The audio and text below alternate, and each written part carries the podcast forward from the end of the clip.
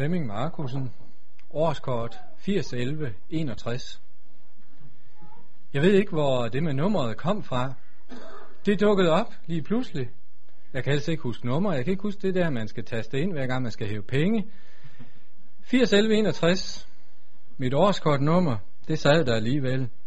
Det dukkede op, dengang jeg begyndte at tænke tilbage på, hvordan MF var dengang i begyndelsen af 80'erne, da huset her blev bygget. Som årskortet siger, så begyndte jeg at læse teologi i september 1980. Det var på det gamle Barsgade nummer 12, og øh, det var et gammelt og slidt hus. Jeg ved sådan et hus, hvor dørtrinene de går sådan her. Jeg blev puttet ind på loftet i et kvistværelse, og øh, på læsplads nummer 41, der sad vi øh, ni mennesker i et øh, lille kammer, øh, som jeg husker, det er lidt mindre end mit nuværende kontor. Som jeg husker det, var der ikke meget snak om øh, byggeriet af det her hus i mit rusår. Der har man selvfølgelig også tusind andre ting at tænke på, når man er rus, og skal opleve en ny by og et nyt studium og alting. Men øh, jeg husker, at øh, da latinen var bestået, så stod vi lige pludselig på en kæmpe stor græsmark, større end en fodboldbane, med en lille skovl. Og så var det ellers det første spadestik til et byggeri, som mange havde drømt om længe. Det var trangt på det gamle Bartsgade, og her kunne vi få plads. Efter spadestikket, så var det sommerferie for mit vedkommende. En rigtig god og lang sommerferie, som man har, så længe man er studerende. Da vi kom tilbage fra sommerferie, var der et kolossalt hul i jorden, der midt på fodboldbanen. Og øh, det hul, det blev så lige så langsomt fyldt op med beton. Øh, det gik lang, lidt langsommere i begyndelsen end planlagt, fordi man opdagede, at MF skulle bygges på usikker grund. Det viste sig nemlig, at et hjørne af huset her, det måtte bygges på en gammel losseplads, hvor det sådan bølgede lidt op og ned med undergrunden. Men øh, fredag den 11. september 1981, der holdt vi en højtidelig grundstens nedlæggelse. Øh, der var den første lille stump mur dukket op over overfladen. Og kælderen var stort set øh, bygget færdig, alle betonvæggene og det hele. Så den første lille stump mur havde rejst sig fra betongen, og øh, derpå blev der lagt tre sten, og de ligger der endnu. I kan selv gå hen og se grundstenen, der ligger herude ved indgangsdøren. Og nu begyndte der så at ske noget. De var fabelagtige gode håndværkere, murene. Især var der en af de unge mestre, der imponerede os studenter. Han øh, kunne mure så hurtigt, at øjnene næsten ikke kunne følge med som en tryllekunstner. Og så brugte han aldrig snor. Han havde engang øh, lavet et vædemål med de andre om, kunne jeg forstå, at han kunne øh, mure en 2,5 meter høj mur, og at den ikke må variere en millimeter i vatter op for oven. Han vandt. Det var, det var folk, var det. Ja, det var en historie, om det er sandt, skal jeg ikke kunne sige. Men øh, dem, der faktisk vandt i øh, Råhusentreprisen, som det hed, her på MF, det var fire små murmestre fra Vestjylland, der aldrig havde prøvet sådan noget før. Øh, de var gået sammen og havde givet et bud på, hvad de skulle have for at bygge det, og øh, så var det også en sag, som øh, de brændte for. Øh, I spidsen stod øh, murmester Karl Christensen fra Vilbjerg, og han, øh, ham kom vi til at kende godt, alle os, der var studenter dengang. De murede, og de murede stærkt, og murene har de begyndt at vokse op af betongen. Men en dag så var murernes fagforening på besøg her på pladsen, på arbejdspladsen. De fire mestre, de var medlemmer af kristelig arbejdsgiverforening. Øh, så de havde ikke taget det så nøje med lige, hvor deres øh, svende var organiseret. Men øh, nogle af dem var organiseret i et LO-fagforbund, øh, og derfor kom murernes fagforening fra Aarhus på besøg. Og den fagforening krævede, at øh, resten af murerne de skulle skifte over. Dem, der ikke var medlem af e- et LO-forbund, de skulle skifte over og øh, at mestrene i øvrigt skulle lave en eksklusiv aftale, så dem, der var medlem af Kristelig Fagforening, de blev udelukket fra at arbejde her i Aarhus. Det øh, resulterede i, at øh, det var ikke Paul Nyhoff, nej, det var før hans tid. Men det, øh, da vestjyderne så hørte det, så resulterede det i, at de murer, der var medlemmer af et LO-fagforbund, de, meld, de meldte sig ud og over i den kristelige fagforening. Nu var der jo så principielt ingen, som murernes fagforening her i Aarhus, der var principielt ingen, hvis interesser de kunne øh, påstå at øh, pleje. Men øh, ikke desto mindre, så tænkte de åbenbart i den fagforening, hvis de ikke vil lytte, så har vi andre metoden. Ganz andre. Og så holdt man øh, demonstrationer og satte blokadevagter til at hindre, at der kom materialer ind på byggepladsen. Og så var der ukendte herværksmænd, som ganske tilfældigt brød ind på pladsen og skar elkabler over og hældte syre i maskinerne, smadrede ruderne og lavede en berømt graffiti, på øh, frokostvognen, gå hjem og bed.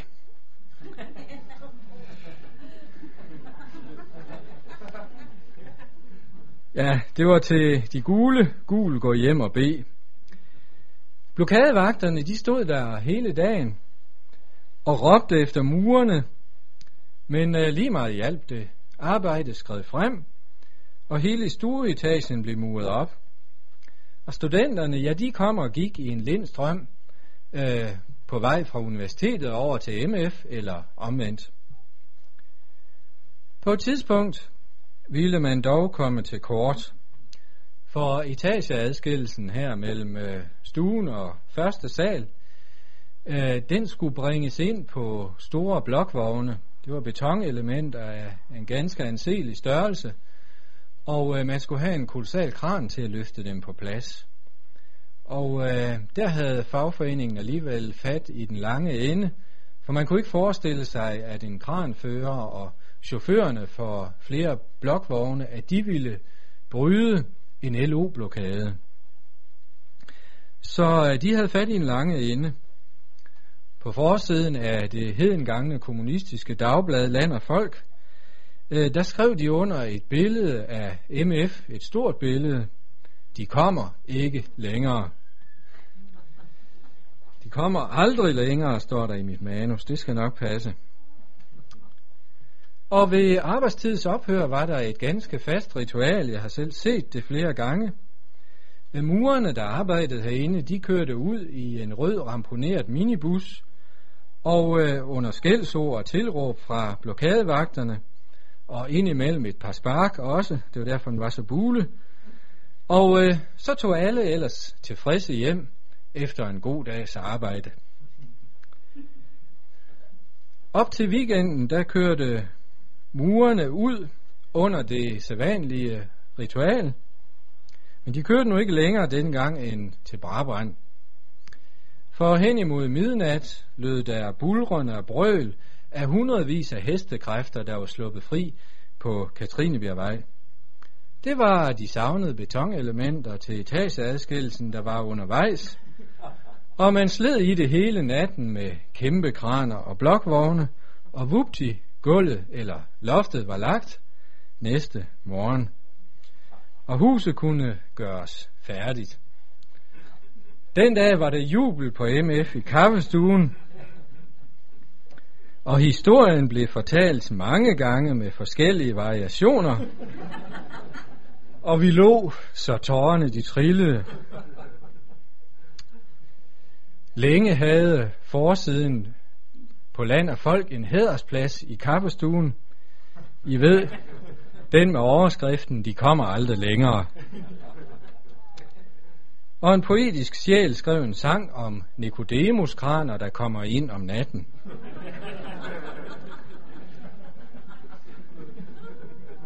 Og så blev det ellers lidt sjovere at øh, gå fra undervisningen på universitetet og så herover lige at hilse på de småfrysende blokadevagter, der stod og tog kuskeslag undervejs.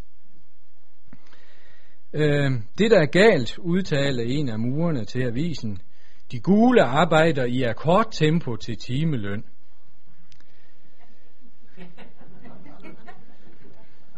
Der var en høj stemning, så øh, nogle af vi studenter ikke længe efter, der var det en, en, en rigtig sådan jubel, at vi kunne være med til at sætte spærene på plads heroppe på taget, træspærene til taget, og øh, for en sikkerheds skyld, så tror jeg nu, det foregik på en lørdag.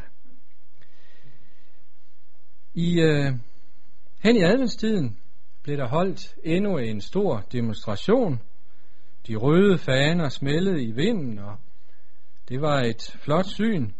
De røde faner mod den hvide sne, og det snart færdige hus i baggrunden. Jeg krøb op i en lygtepæl over på hjørnet af Katrinebjergvej, derovre for Dialogcentret, det økumeniske center, den vej, og øh, tog et glimrende billede af hele sceneriet, fanerne, der stod heroppe langs øh, af Katrinebjergvej, der var mange, og sneen, og så MF, det næsten færdige MF, øh, i baggrunden. Og øh, så var der en af de ældre blandt de demonstrerende, som spurgte, om ikke jeg lige kunne tage et billede til ham også. Og så klatrede jeg op i lygtepælen lidt højere op den her gang, og det skulle jeg ikke have gjort. For en af fanebærerne, der stod heroppe ved indgang. han råbte meget højt, Pil det kristne svin ned!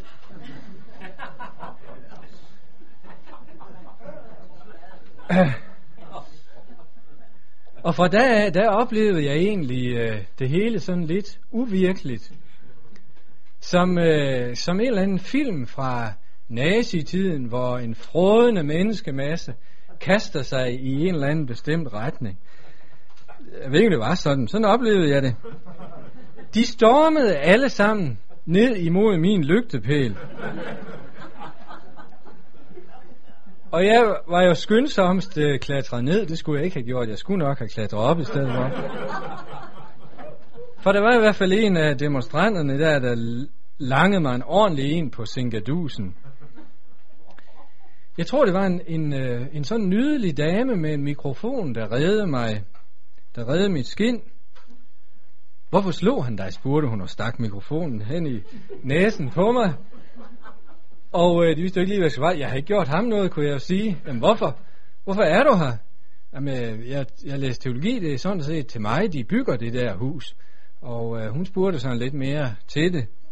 Og om aftenen i øh, pressens radioavis, så kunne jeg så høre, at hun havde snakket lidt med ham, der slog mig også. Hvorfor slog du ham? Fordi han var et dumt kristen svin. Øf, siger man så. Ja, øh, undervejs der var der nu også en demonstrant, der var hoppet op på kølerhjelmen af en kørende bil, og det var også sådan lidt til min redning, fordi de blev så sure på ham, der kørte bilen, at de hævde ham ud af den og bankede ham. Så jeg slap sådan for nærmere tiltale. Den, øh, den demonstration blev sådan ligesom den sidste krampetrækning i øh, det problem. Vi så ikke flere faner, og huset blev lukket inden jul altså råhuset, blev færdigt. Hen på foråret, foråret 82, der blev der virkelig slidt med at få huset færdigt. Frivillige håndværkere fra hele landet kom på skift. Jeg kan huske, at min far og min farbror, de holdt deres vinterferie her i Aarhus på mit lille hummer. Og øh, jeg husker, at de blandt andet satte øh, trælisterne op derude over terrassen, så jeg burde egentlig gå ud og se, om de sidder der endnu, men min far er tømrer, så det skulle ikke være helt galt. Og jeg ved ikke, om I nye har lagt mærke til, at der, der er forskellige farver på toiletterne op i loftet. Øh, det er ikke sådan, fordi det er sådan et særligt fornemt sted, men det er simpelthen fordi, det er, det er rester, materialegaver, som MF fik øh, sådan restoplag af forskellige former for, for lofter, og det blev så slået op på toiletterne, det man ikke kunne bruge andre steder. Øh, studenterne, de arbejdede frivilligt hver lørdag, og mange gik over om eftermiddagen, når timerne var slut, eller kom fra morgenen af og pjekkede. Øh, der røg en hel del hebraisk timer på den konto, husker jeg. Studenterne trillede beton til gulvene, de isolerede op under taget, de monterede ventilationsanlæg og gik til hånde alverdens steder. Nogle af studenterne blev lige frem specialister. Jeg husker af underlige årsager Per Lovsdal, der med rolig hånd, en af studenterne, og han sprøjtede med rolig hånd kilometervis af silikoner der rundt øh, om vinduerne i hele huset. Øh, noget af det sjoveste, det var øh, de næsten uendelige rækker af skillevægge, der skulle øh, sættes op op ovenpå til lærerkontorerne og alt det andet biblioteket. Og det var højt til loftet indimellem. Øh, håndværkerne, de monterede sådan øh, rammerne, og så kom der efter, så kom derefter, når der ellers var folk nok, så kom der seks hold studenter på hver to mand. Øh, det første hold studenter, de satte så nogle lange aluminiumsprofiler, ligesom leverpostejbakker på 4 meters længde. Dem øh, satte de op med en vis afstand. Og så kom øh, det næste hold studenter på to mand. De satte store gipsplader op mod de her leverpostejbakker, og så mens en holdt leverpostejbakken og pressede den ind mod gipspladen, så borede den anden en øh, skrue i fra den anden side. Og efterhånden som øh, de arbejdede sig fremad, så øh, kom der to hold mere. Dels et hold, der plastrede endnu et lag gips udenpå, og så det andet hold, der fra bagsiden plastrede isolering ind mellem de her leverpostejbakker. Det havde også en rigtig farveisolering, kan jeg huske. Øh, og så hold 5 og hold 6, de satte så de to sidste hold gipsplader på. Og det var en forfærdelig larm af, af skrue, trækker og maskiner, der var. Men øh, sjovt var det. Alle gipsplader og alle rester skulle bruges.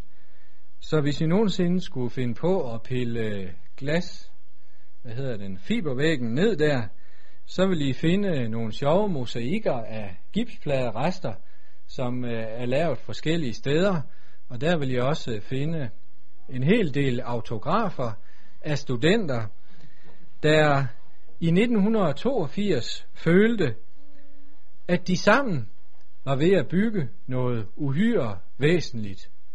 Et teologiens hus, et menighedsfakultet. Da man øh, holdt en festlig indvielse i september 1982 med festgudstjeneste i domkirken og det hele, der skrev vores daværende formand foran på, på festskriftet, der blev udgivet i anledningen, den, der bygger alt, er Gud. Og det tror jeg, mange af os havde en fornemmelse af undervejs, i øh, den dramatiske oplevelse, det var at være med, der hvor det skete. Den, der bygger alt, er Gud. Som Axel ville have sagt, tak for opmærksomheden.